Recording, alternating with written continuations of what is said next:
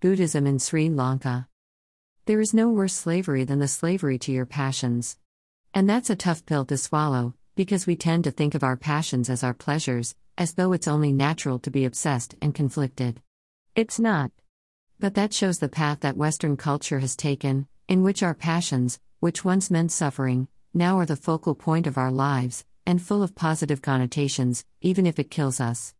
So, with the passion of Christ fully articulated as his suffering, in defeat, with no victory implied or intended, then Buddhism and Christianity are not so far apart, at least not superficially, at least not originally.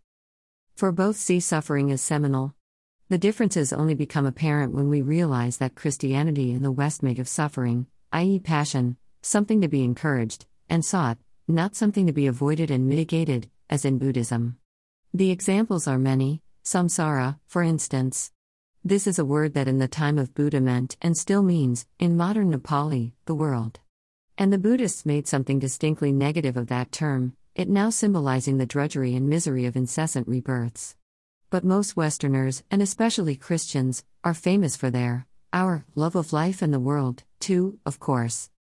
So, is the Christian belief in, and desire for, some sort of eternal life really any different from the Buddhist rebirth? Only in that one is desired and the other abhorred, it would seem. So, if it's not surprising that Buddhism and Christianity spring from similar roots, given their shared Indo European proto language and homeland, it is a bit surprising that they've diverged so far from that initial starting point, and in apparently opposite directions. What would cause that? Good question. There would seem to be nothing in the physical landscape to explain the divergence, though the cultures encountered and conquered, Indo Europeans didn't lose too many wars, except among themselves, differ quite radically.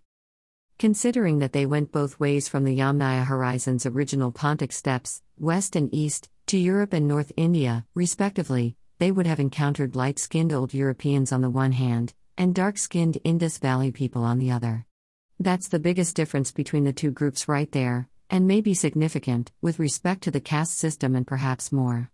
But my own pet theory is that West and East were mostly playing out a dialectic of ideas that likely dates back to 4000 to 3000 BCE around lively campfires on high steppes and with spirited discussions. In this theory, that dialectic is still being played out today, albeit in more ways than could ever have been imagined in the years BCE.